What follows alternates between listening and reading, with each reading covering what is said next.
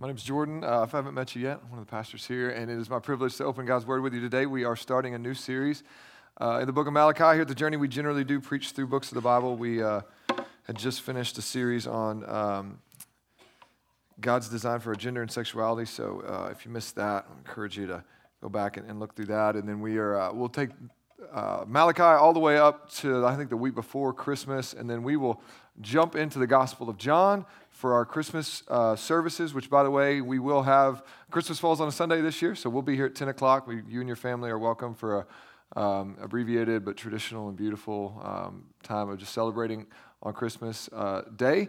Um, and so we will, we will start in the Gospel of John, and then we're just going to stay in the Gospel of John for a good long while. We'll probably take some breaks, but we'll be in that for uh, no less than a year, maybe more. And uh, it's, it's a rich, uh, just narrative story of, of Jesus and, and, all of uh, so many of his encounters and a beautiful perspective from, from John, one of his disciples. And so that's the, that's the plan. So we'll be in Malachi here for, I think, six or seven weeks. Just so you know, my youngest son is named Malachi, and we call him Moose. And so if you hear me interchange that and say the book of Moose, that's what's going on. I'm not, I'm not trying to be a heretic, and I'm not, I might just be sleepy. But um, Malachi means God's messenger uh, or the messenger of the Lord. Uh, that is um, the title of the book, and most scholars would believe the, the actual name of the author of the book, who was a, um, a prophet sent to give um, a message to God's people, to a people that were hurting, a people that were um, pretty kind of angry at God or at least kind of distanced because things weren't going the way that they thought that they would. Can anybody relate? I, I think, even if I'm being honest this morning, um, this is not the way my, I wanted my Sunday morning to go so far. Just some chaos with kids and uh, getting here later than, than I'd hoped. And I'm just feeling just disconnected and not really prepared in the way that, that I usually am and just kind of struggling. And then just hearing the, the worship service and, and, and the word that Stacy shared, I have no idea she was going to share, but, uh, knew a little bit of, of what she was going through. But just the, the theme of the worship service, but the, the, um, the Lord just reminded me that, hey, He's going before me and, and He has a word for us, His people. Uh, because he cares enough to speak to his people. And that's exactly what he did. That's what, it's what he does often, and that's what he has done through the book of Malachi. He, he sent a prophet named Malachi to speak a word to his people, his people who were struggling. And so as we jump into that, um, we're going to hear about the love of God. And, and, and the Lord's going to have to do a little bit of work to explain the love of God today. And, and the, um, like sometimes we, we understand that. And I think the, the, the clearest context to which we can relate to love needing to be explained is parenting. Um, whether you've been a parent or, or, not, you've had a parent. And, and maybe anybody else, did anybody else run away when they were a kid or try? Yeah, yeah. I remember I was like nine or 10, and I was like, I'm done with this. And I told my mom I'm leaving. And in my mind, I had one of those sticks and like a, like a handkerchief package on the back, like a, like a hobo stick thing. I don't know. Um, I, I, don't know when I would have made that in my anger of leaving. Maybe I had it ready. I don't know if this was premeditated running away. But in my mind, I did. And I, we lived way out in the country on a gravel road. And, um, and so I just started walking down the road and I was like, I'm out. And, and I got, you know, like quarter mile down the road, I could kind of see going around this curve and I'm waiting like, she to come? Like, apologize? She to apologize yet? Like, I'm leaving. Like, don't she care? Like, you know, and just like she's, I know she's probably watching through the window, just like, like I don't even know. But, uh, and I, and I started around the curve. And around the curve, there was like tree, like, it's like a different view. I can't see my house anymore. And like, I was like, ah, all right, I'll go back. Maybe it's not that bad at home, right? And but but what was I don't even know what was going on, but I was angry that I wasn't getting my way. That, that was really what it boiled down to. For some reason, my mom was being a mom and loving me um, with not letting me do whatever I wanted to do, and I wasn't having it. I was ready to I was ready to leave, and so uh, there had to be some conversations about what love actually looks like. Because when you're the one being loved in that way, fathered or, or mothered or, or disciplined, sometimes we have sort of a, a buck against that, and we think that actually we're right, and we got some, you know, we got some words for mom or dad, right? Well, that's kind of where the people of Israel are in this moment, really of, of Judah, but they're referred to as Israel. We'll get into that in just a moment. But they are kind of in this place where they feel like they've, they've done what they're supposed to do, they've done their part. And they got some, they got some beef with God. They got some, some things they want to point out to Him. And so they feel a little bit entitled to not really fully obey God. They, they, they, are not like a lot of the other people that prophets are sent to write to, where they've totally abandoned um, their, their, their worship of God and they have idol worship going on and statues and things like that. That's not who Malachi is writing to. He's writing to a group of people. They go to church. They're doing their thing. They, they, they know they believe in God. They're, they're you know, that, that's, they're not in blatant idolatry, but they've got some animosity between them and God. They've got some distance emotionally, spiritually between them and God. And they actually don't see it as a problem. They think they're in the right. That's who Malachi is sent to speak to. So let's dive in and we'll get a little bit more of context as we as we get in today. But that is really the, the theme of today is introduction, introducing the book in general, but then also uh, unpacking just a bit the love of God. What is the basis for God's love for us and what is the the actual nature of that love. And so uh, let's, we're just going to do the first five verses today. But it starts out with the oracle of the word of the Lord to, to Israel by Malachi. That word oracle uh, is often translated burden. So, so if you're unfamiliar with what a prophet is, you've heard me say that a few times. And uh, most, if, if you're familiar with your Bible, there's Old Testament New Testament. Mo, uh, the, the last several books in the Old Testament are, are going to be uh, men's names, and those are prophets. Those are men that, that God uh, sent or, or um, gave a word to to go and speak on his behalf to his people. And so, God, once he established his people as a nation, he, he put in place for them uh, eventually kings that would rule from an administrative uh, national standpoint. He put in place for them priests who would, who would uh, intercede on their behalf and, and uh, be in charge of the religious uh, rituals and make sure the sins were atoned for and really just be a present uh, comfort um, and just with the people. And then he would also employ prophets, which were to, sent to speak on the behalf of God, often to correct, to confront, and to call out the sins of the people. And, and so Malachi is one of those uh, men. And, and when it says an oracle, it's really, it's really communicating that God has called Malachi to go speak to a people, and it is, it is, a, it is a burning desire in him. I think it's Jeremiah that says it is, is, is uh, it burns within him that this, this burden that he has to get out to the Lord. Uh, that, that, that is very common. I can relate in, in, in, smaller degrees as a pastor, as a preacher. There are times when the, the Lord just burdens you and, and really just begins to speak through, like you've heard pastors say that, Lord, speak through me. And, and there's times whenever that's just more clear than others, where God has just uh, really, he's got a word for his people and he intends to use a, a human mouthpiece to do that. And so uh, Malachi says, Hey, I've got a burden of which God has called me to share, a, a, an oracle. Uh, and, and, and this is the same kind of language that these people uh, would have been familiar with from Moses. Moses spoke to the people on God's behalf. Moses uh, went up on the mountain and was with God and, and spoke to God and, and had this communion with God, right? And the people would gather and they would wait, and Moses would go up on the mountain and he would come down. His, his face would be glowing just from being in the presence of God, and then he would deliver what the, the Lord had said to them. This is the same kind of language there. What, what has the Lord said? What burden has he given you or given, given you for us? And so, uh, for this book to start out this way, this is Malachi establishing the similar authority as Moses, saying, Hey, you're God's people, and God has spoken to you and, he, and He's given me this word for you to hear. And so this is how it starts. And again, his name is uh, the messenger of the Lord. And, and, some would say that, that this is just a general, uh, maybe it's another prophet who's, who's writing and just saying, hey, I'm, I'm, I'm here very clearly as a messenger. Others would say, no, this is actually his name. Uh, I, I, don't know that it matters a ton, but the, the, all the other evidence, really, the, the way the other prophets start out by uh, writing, you know, introducing their books, their letters uh, in the same way, it, it does seem that this is indeed a man named Malachi. He doesn't really appear anywhere else in the scriptures.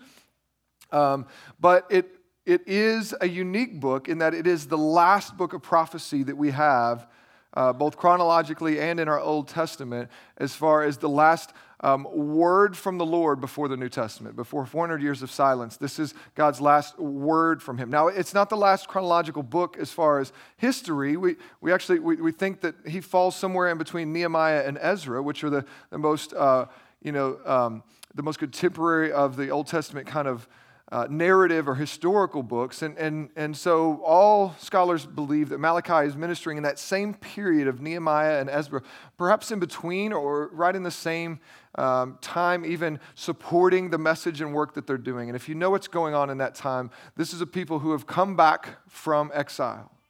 So God, God has, uh, if, if, you just a quick narrative, uh, Stacy said earlier, God writes a long story. You're going to see that that's part of what He's going to remind them of in chapter five or in verse five here today. That's where this is going to end. He's going to say, "Hey, like the Lord's name is going to be praised outside the borders of Israel. I have a bigger picture. I have a bigger plan that I'm writing. That's exactly the message that he's going to communicate. And so, but just for us to get a little bit of the backstory, God makes for himself a people. You know the story of, of Exodus, him getting them out of Egypt. He brings them out. He says, I'm going to make you a people. You'll be my people. I'll be your God. He gives them laws. He gives them presence. He gives them presence with a, with a C, right? Not with a T. Uh, he gives them his presence, right? He's there with them.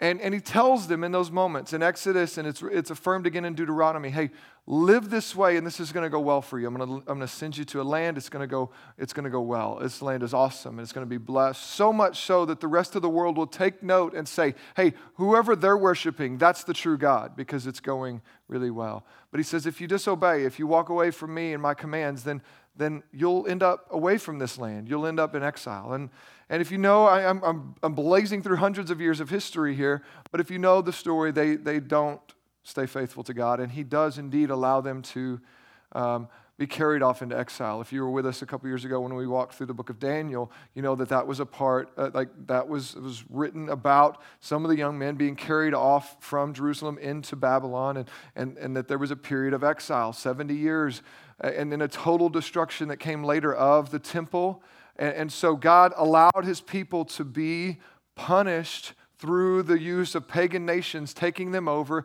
God is disciplining his people. God hasn't left his people, but he is disciplining his people. And they stay there for years, and their temple and their city is torn down, and then Cyrus decrees that they can go home. So you can go home. You can go and rebuild your temple. You, you can be, you can worship your own God, you can have religious liberty. You're still going to be a part of the Persian Empire, but you can go home. And so, about 100 years or so before Malachi um, writes this book, that's what happened. They're sent home and they, and they rebuild the temple, and it's not quite the same, but they've rebuilt the temple and they're there. And, and they're banking on this promise of restoration that had come. Even whenever Moses said, Hey, if you don't do this, there will be exile, there will be punishment, he, he tacked on this hope, but God will restore what he's built. And so the other prophets had come along and said the same thing God will restore. Well, they're in this place now where they've been sent back. And they have religious liberty, but they're still under the rule of Persia. And, and, and they have their temple, but it's like churches isn't really the same. We're not really seeing God's presence. We're not seeing Him at work. They're economically struggling, right? They don't have good industry. They've been doing a lot of work just to rebuild their city, but the taxes that they're having to pay back to Persia, they're just crippling. So they're in economic distress. They're in political distress because they're not an autonomous sovereign nation, right? They're under Persia rule. They're in um, spiritual destitution. They're, they're in a place where they are not feeling loved by God. And that's exactly what God comes to confront. That's the burden that God has sent Malachi to speak into. He sees his people feeling far from him. He sees his people not connected to him. He sees his people uh, wondering if indeed he is good. And instead of just not caring, setting back, and waiting for them to figure it out, he sends Malachi to draw near and to confront, but with, with, and with the purpose of reminding them of his love. So, this book is going to be full of uh, what the commentaries were called disputations, right? They're, where they're, they're confronting an issue, or God will confront an issue, and then the, the people would go, Yeah, but this. And then God explains and corrects them. And so, there's going to be several of those. But before God gets into the correcting, he's going to draw near and connect. Before he corrects, he's going to draw near and connect. You may know that as just a good parenting principle, right? He, he cares enough to get down on our level and say, Yeah, yeah, yeah, Let, come here, come here. We got some stuff to talk about. But I need you to know I love you.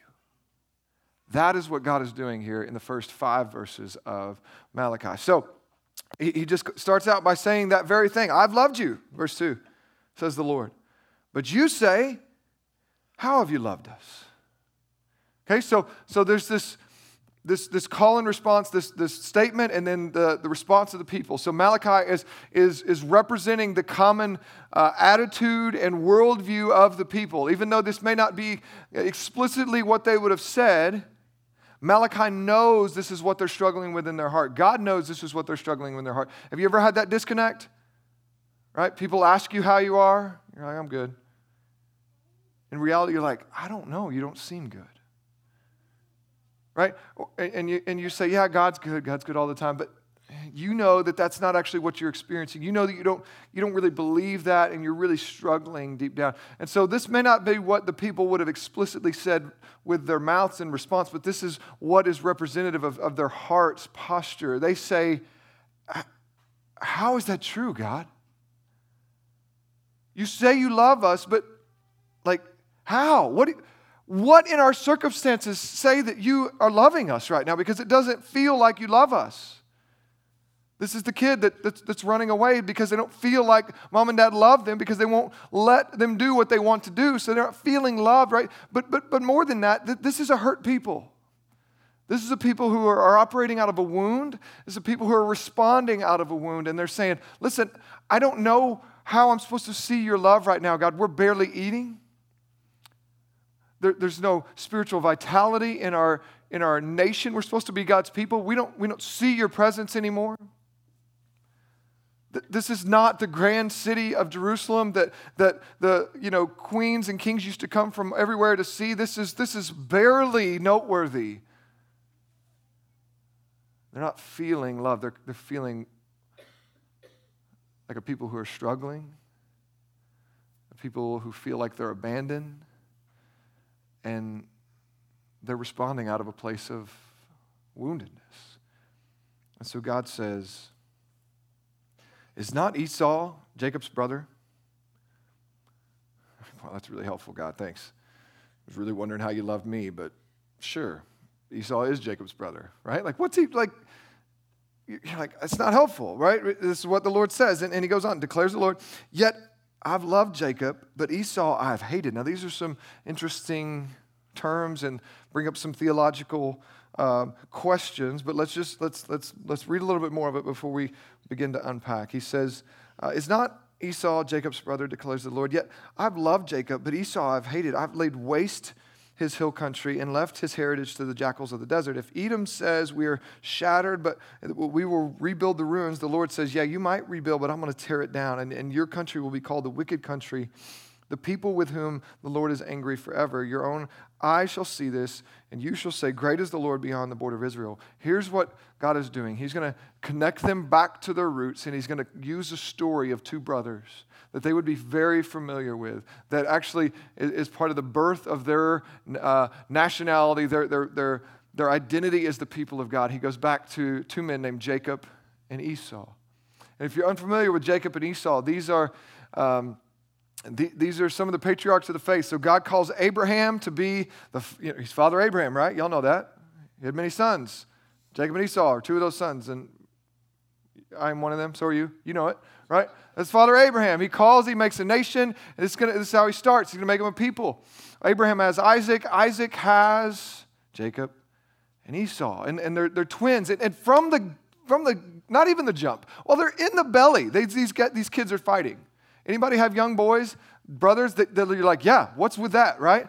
Yeah, they're just fight. They're just like wrestling, fighting, right? We had three girls. We thought they were crazy. They are, but then the boys just leveled it up, man. They're 15 months apart, but they're the same size, and they just fight. Not, they're not mad all the time. They're just sometimes just like bored. So they just go over and punch each other, and then they, they fight. And, and, and this is happening in the womb Jacob and, and Esau. They're, they're wrestling. They're struggling with one another.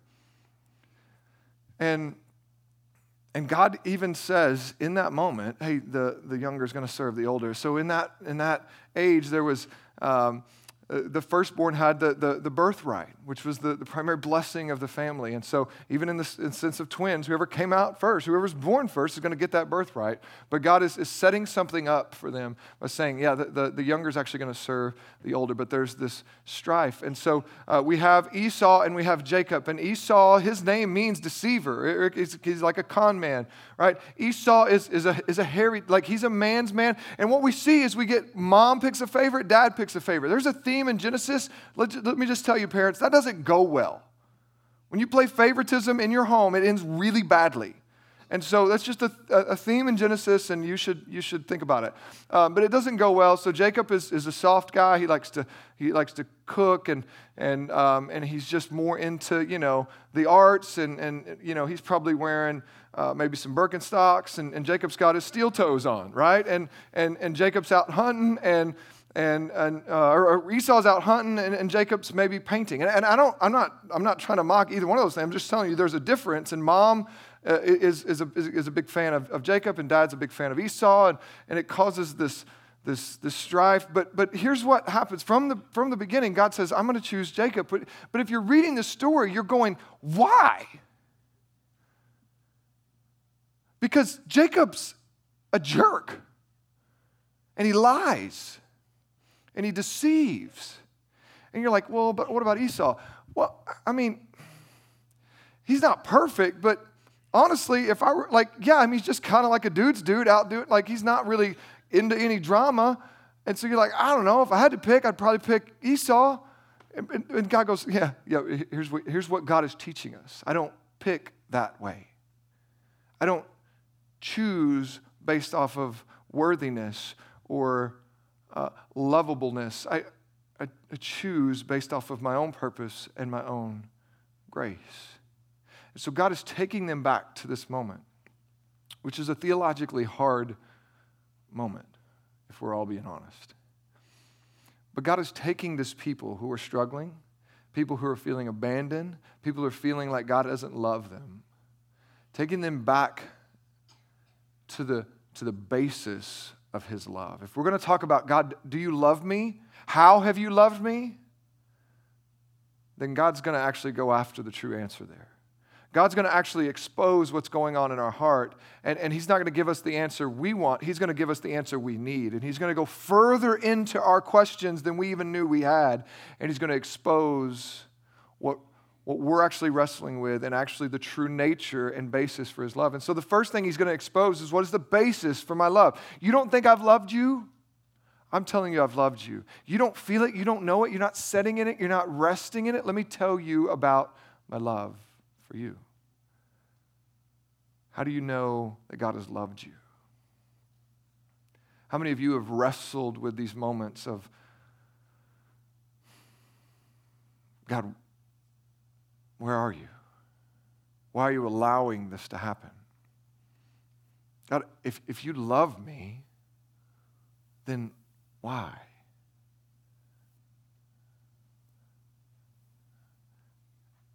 And many of you know, like, those are critical moments in our walk with the Lord, aren't they? Because what we believe in those moments, what we resolve to, what we, what we just agree with, will lead us to either fall on the Lord as our only hope or to begin to pull away out of self protection.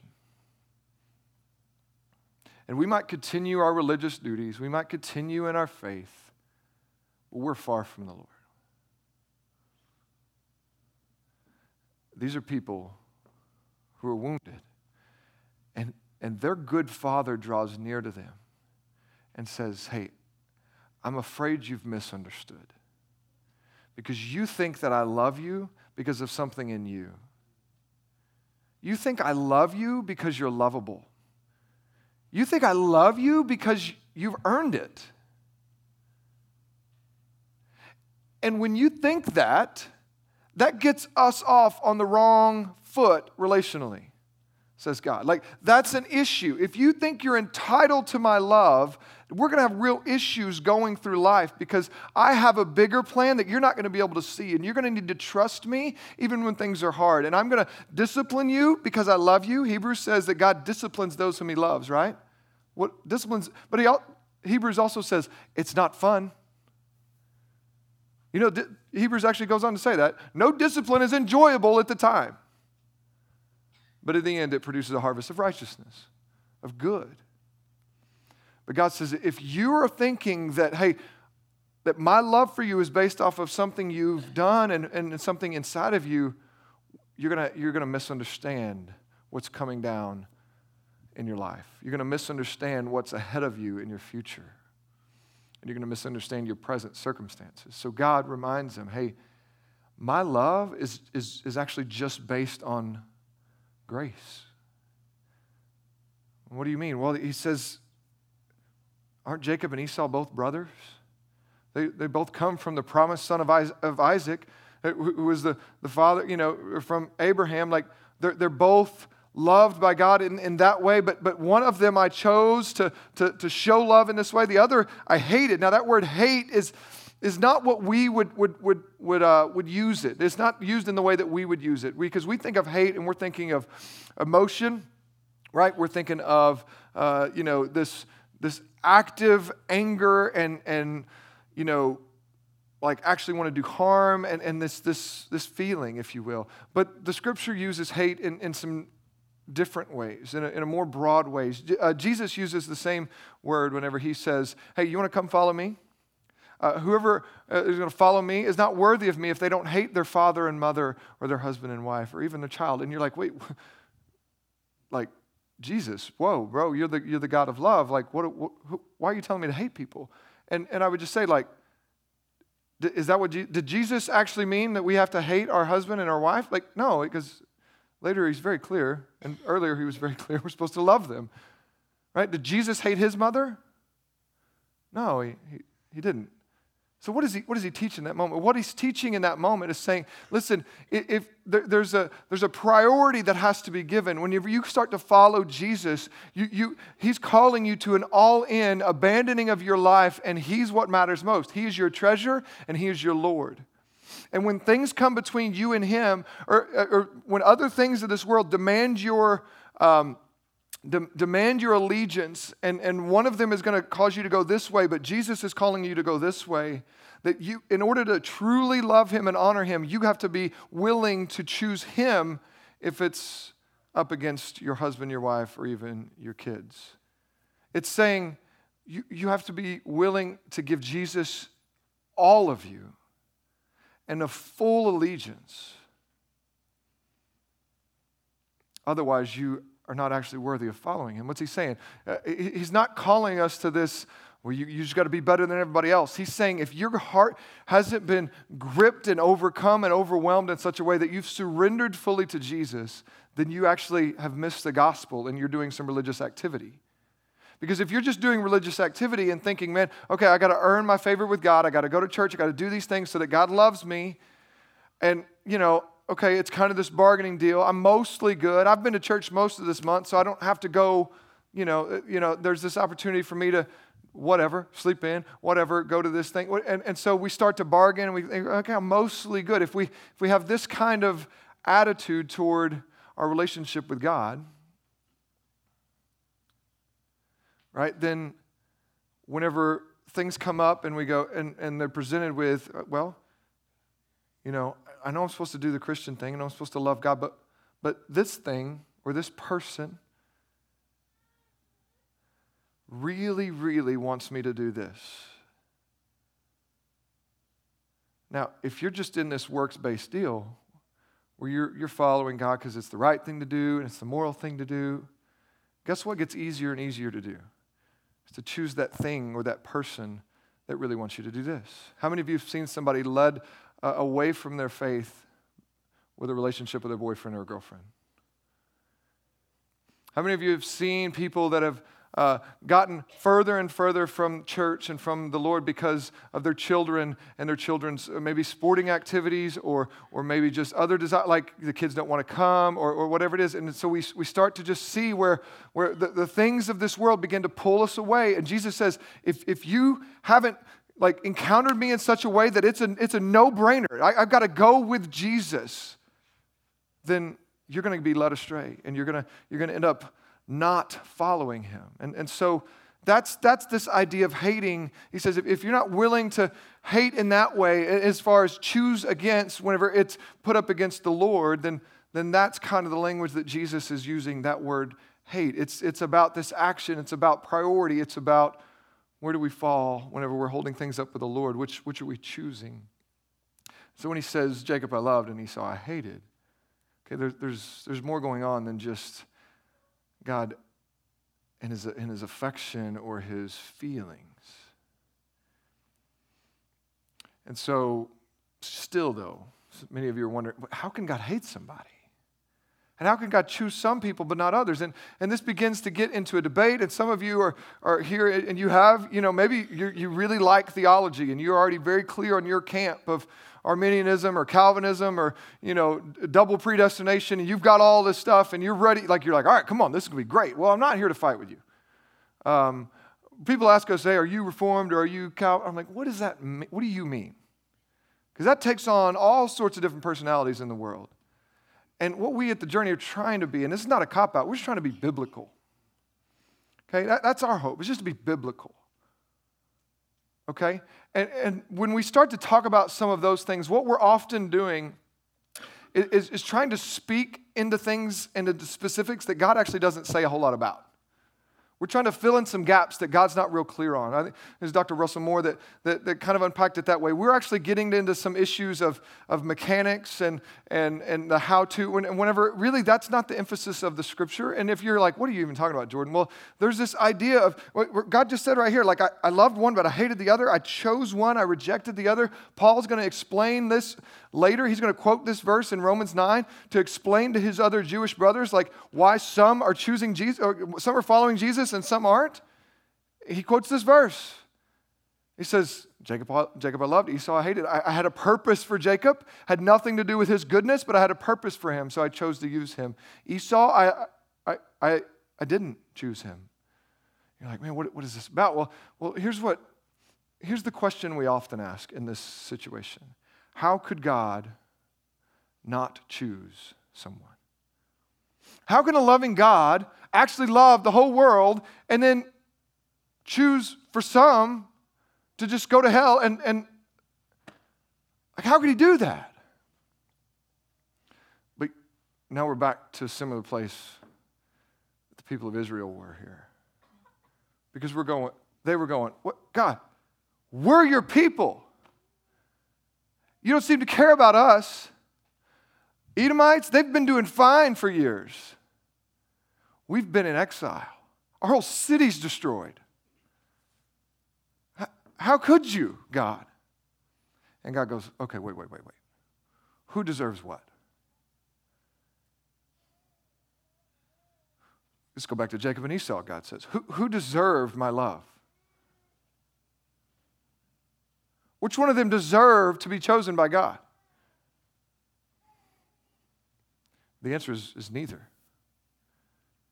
Answer is, is neither one of them did. They were both sinful, fallen, bad men. Neither of them were fit to be the person that God was going to carry on his lineage and eventually bring Jesus to bear through their life. Neither of them had deserved that. So the question is, is, is kind of flawed from the start. How could God not choose some people? Well, the question is actually, how could God choose any of us? How, how could God actually care enough to, to save any of us? That's the question because if you ask who deserves it, well, well, nobody does. Who deserves God's love? Well, none of us. Romans 3, Romans 6, it makes it really clear that we've all fell short of God's standard of living. We've all sinned and fall short of the glory of God. Nobody seeks God. Nobody chooses him. Ephesians 2, we looked at that uh, last week. We're dead in our trespasses and sins. Unable to save ourselves, unable to respond. And, and that is the condition of the world. Lost, period. So, so God says, whoa, whoa, whoa, who deserves to be loved? Which one of you? The answer is none.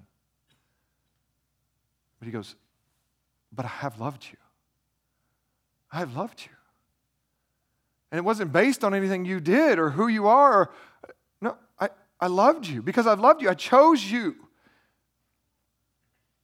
I chose you and, and, I, and I, I, loved you. So this isn't about, when, when you, when, here's what happens, here's what's not helpful when we get into these conversations theologically. And, and, and just so you know, Calvinism, Arminianism, uh, those sorts of things are extra biblical, like structures trying to, again, speak into something God's not super clear on.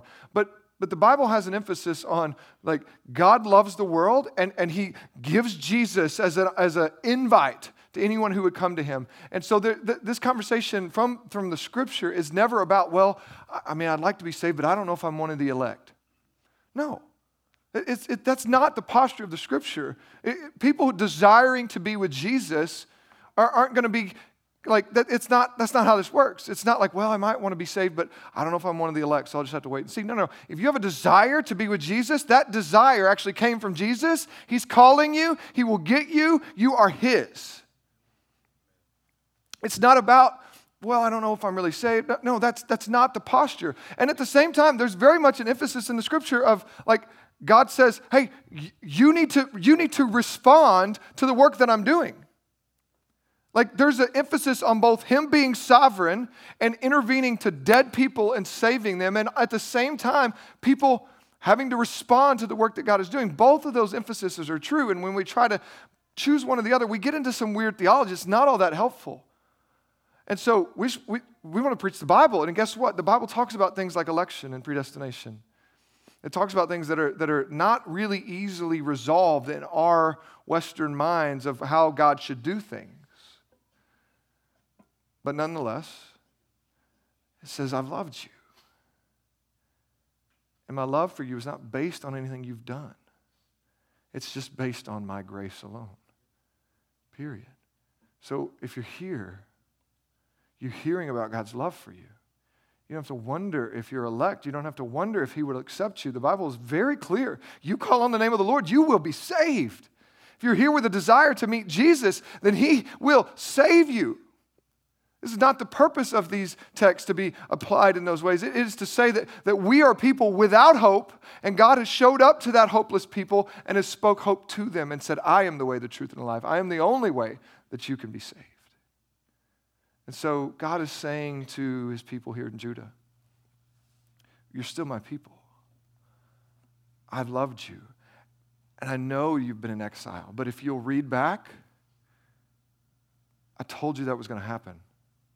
How many of you have had to have that conversation with your kids? I know you don't like this punishment right now, but if you remember the 37 seconds ago, I told you this is what would happen, right? So here we are. But but we're still there with our children, right? We're still there loving them. We're still present with them. And so God first establishes the basis of his love for his people is not about what they've done. They're not entitled. See, they think they're the good people and God's, you know, God's the one that's dropped the ball. God says, "No, no, no. You've got it wrong. You've got it wrong. You're all bad people and any any, any like amount of, of presence you have for me is, is simply a gift of grace. So the basis of his love is redefined, and that helps his people posture themselves rightly. Because when we have a, a position of entitlement, we start to we start to look at whether or not God deserves our obedience, don't we? When we have a position of entitlement of, of what God should do for us and what God shouldn't do, now we start to look at God and go, well, I don't know if he deserves our obedience this week.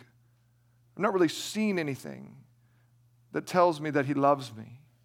God says, No, no, no. You need to understand the basis of my love is purely grace. This is why the prosperity gospel is so dangerous. Okay, I know some of you don't like us calling that out and naming pastors and preachers that are that are, that are propagating that this idea that god wants you to be healthy wealthy and prosperous that like that's actually just not what we see in the scripture Jesus says, Come follow me. I don't like birds have nests, foxes have dens. The bird, Son of Man's got nowhere to lay his head. He's calling people a life of homelessness. We're fought like most of his early disciples ended up dying as martyrs. Like it doesn't line up with the prosperity gospel. And, and, the reason it's dangerous is because that's not God's plan for you. And if you think that it is and you think you're entitled to it because of a decision you've made now, you're going to get really angry and bitter at God when He doesn't do that. Enter the people that Malachi is writing to. They feel like God has told them they will prosper. And God says, I, I did say that.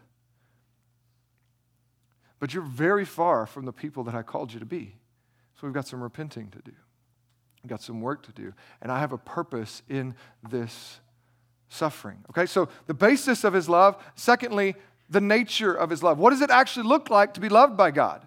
Does it mean he gives us everything that we want? Parents, is that how you love your kids? Please don't. They'll be terrible. right? Nobody's going to want to be around them if you love your kids that way. You give them everything they want, everything they ask for you're going to stop getting invites to people's houses. I'm just telling you. You wonder why you don't have friends. Just check that out if that's you. If you're just if you're the, the parent that wants to be their friend and you never want to tell them no, you're creating a little demon. It's not loving, right? We have to teach children discipline. We have to teach them that the world doesn't revolve around them. We have to teach them that there's a bigger, uh, you know, purpose in life than their wants and needs. And God is reminding his people of the same thing. Because he, has got a people of Judah, they're going, listen, politically and economically, our life is terrible. And he's going, yeah, yeah, okay.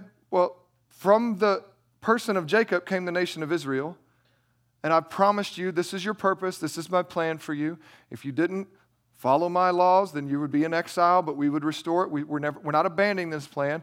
And from the person of Esau came the nation of Edom, the Edomites that are mentioned here. And he goes, Yeah, I, know that they haven't been sent into exile, they haven't been torn down. Their, their nation has, has seemed to profit in some ways. They've suffered some, but they might say, well, you know, tear it down, we're going to build it back up. They might have this boast of their own works, this boast of things are going pretty well, and they're over there, you know, Israelite, they're just a small remnant of the people that used to be. Not even everybody's come back from exile yet. It's just a few hundred thousand people in a place that used to be booming. And, and, and they're saying, listen, we are like, I don't know that, like, some of them are probably going, Malachi, I don't know if you know what you're saying, bro. Because um, if you're comparing Israel to Edom, we probably mostly choose an Edom here. Right? But God says, whoa, whoa, whoa, whoa. He says, that Esau's people, I've laid waste to their hill country. I left their heritage to the jackals of the desert. If Edom says we've shattered, we are shattered, but we'll rebuild the ruins, God says they may rebuild, but, but I'll tear it down, and they will be my people. They will be a people called the wicked country, and the people with whom the Lord is angry forever. Your own eyes shall see this, and you shall say, The great is the Lord. What, he's, he's pointing to them, saying, Listen, I know you look like your neighbors are prospering right now, but in the end, they, are, they won't. He's reminding them in the nature of his love is not about blessings and good gifts in the moment. The nature of God's love is about a future blessing and an everlasting presence. Again, I said earlier, presence, not with a T, because that's what we want. Bless me, Lord. Give me this. You, you, you, love me, God? Let me have this car. Let me have this prosperity. Let me have this person. Whatever. Let, let things go well. And God doesn't promise that. But what He does promise is, I'll never leave you or forsake you. I'll never walk away from you. I'll always be with you. So, what He's reminding His people of is yes, I know nationally it looks like things have gone really wrong, but listen, their end is destruction. It will not go well for them. Your end is prosperity. And your present is with me. So, God says, I've never left you. Yes, I love you, so I've disciplined you, but I've never left you. Your suffering has a purpose. You, start to see how this fleshes out because both, he says, I, am going to destroy Edom. They're, they're going to have their time of judgment. They're not going to escape my judgment. But their judgment is only that. It's only judgment that leads to destruction. Your judgment was judgment that leads to healing and to a future blessing of prosperity. Your judgment is, is God drawing near. And so, Christian, you are going to suffer in this world. Following Jesus doesn't mean you have a bed of roses and everything will be easy. Here's the deal the rest of the world is suffering greatly too. Jesus is lifting your head in that moment of suffering and saying, Your suffering has a purpose. Your suffering won't be in vain. Because as Stacy said earlier, I'm writing a bigger story. He says, verse 5, Your own eyes will see this. What a kind father. Picture him, again, talking to his children. You'll see it someday. How many of you have said that to your kids? One day you'll get it, right? God's saying, Your own eyes will see this. And you'll say, Man, God is great even beyond the border of Israel.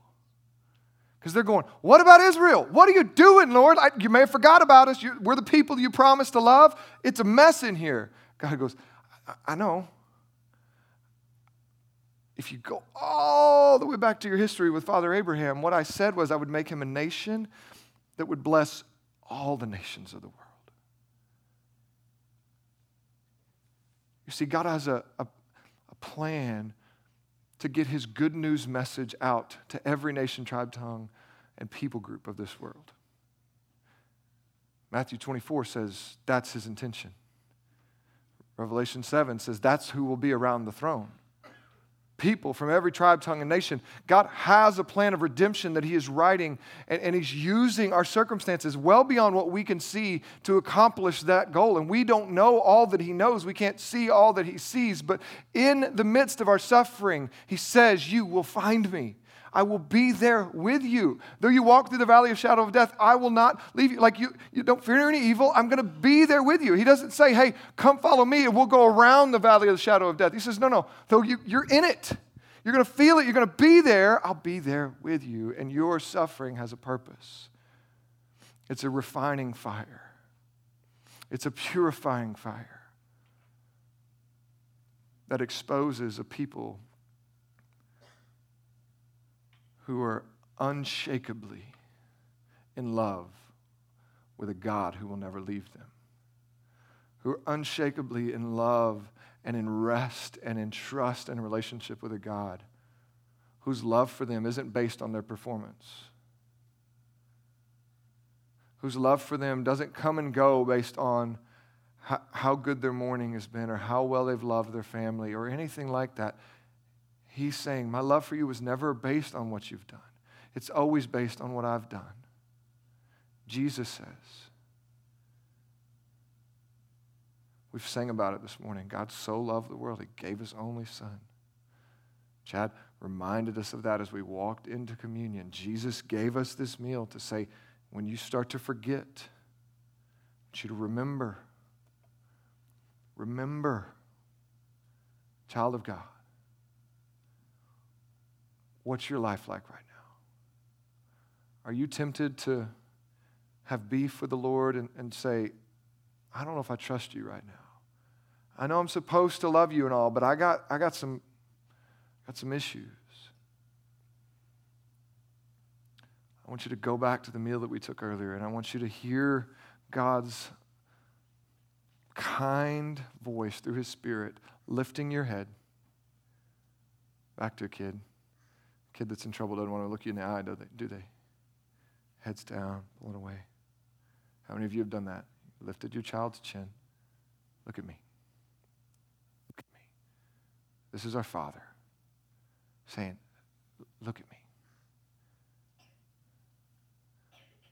I've loved you. I've always loved you. I know it's not what you thought it would be right now but I've loved you. My blood was shed for you, my body was broken for you.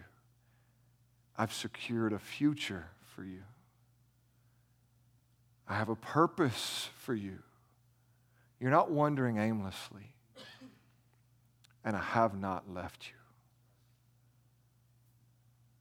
And listen, here's the good news. He doesn't expect you to just put on your smile and get up and go, okay, cool.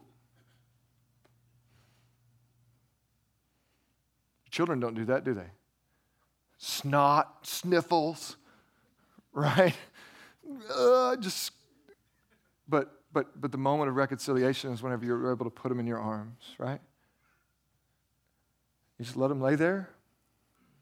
You just hold them.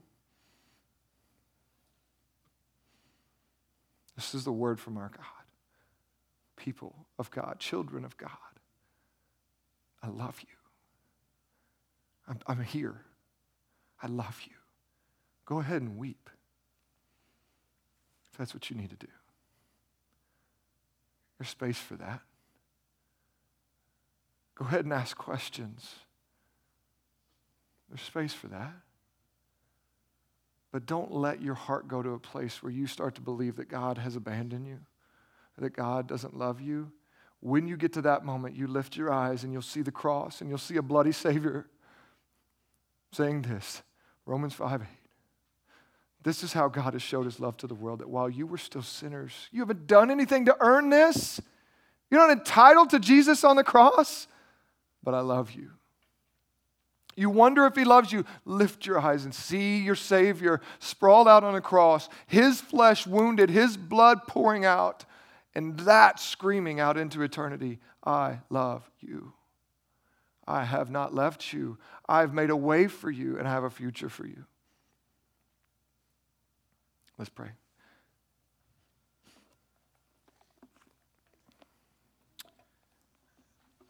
Holy Spirit, I pray that you would um, do what I cannot and, and speak truth over every heart in here, over every circumstance, every pain, every struggle, every fear. And I pray that your love would overwhelm your people. There's a lot of yeah buts going on. I just sense that there's a lot of yeah buts going on right now in people's minds.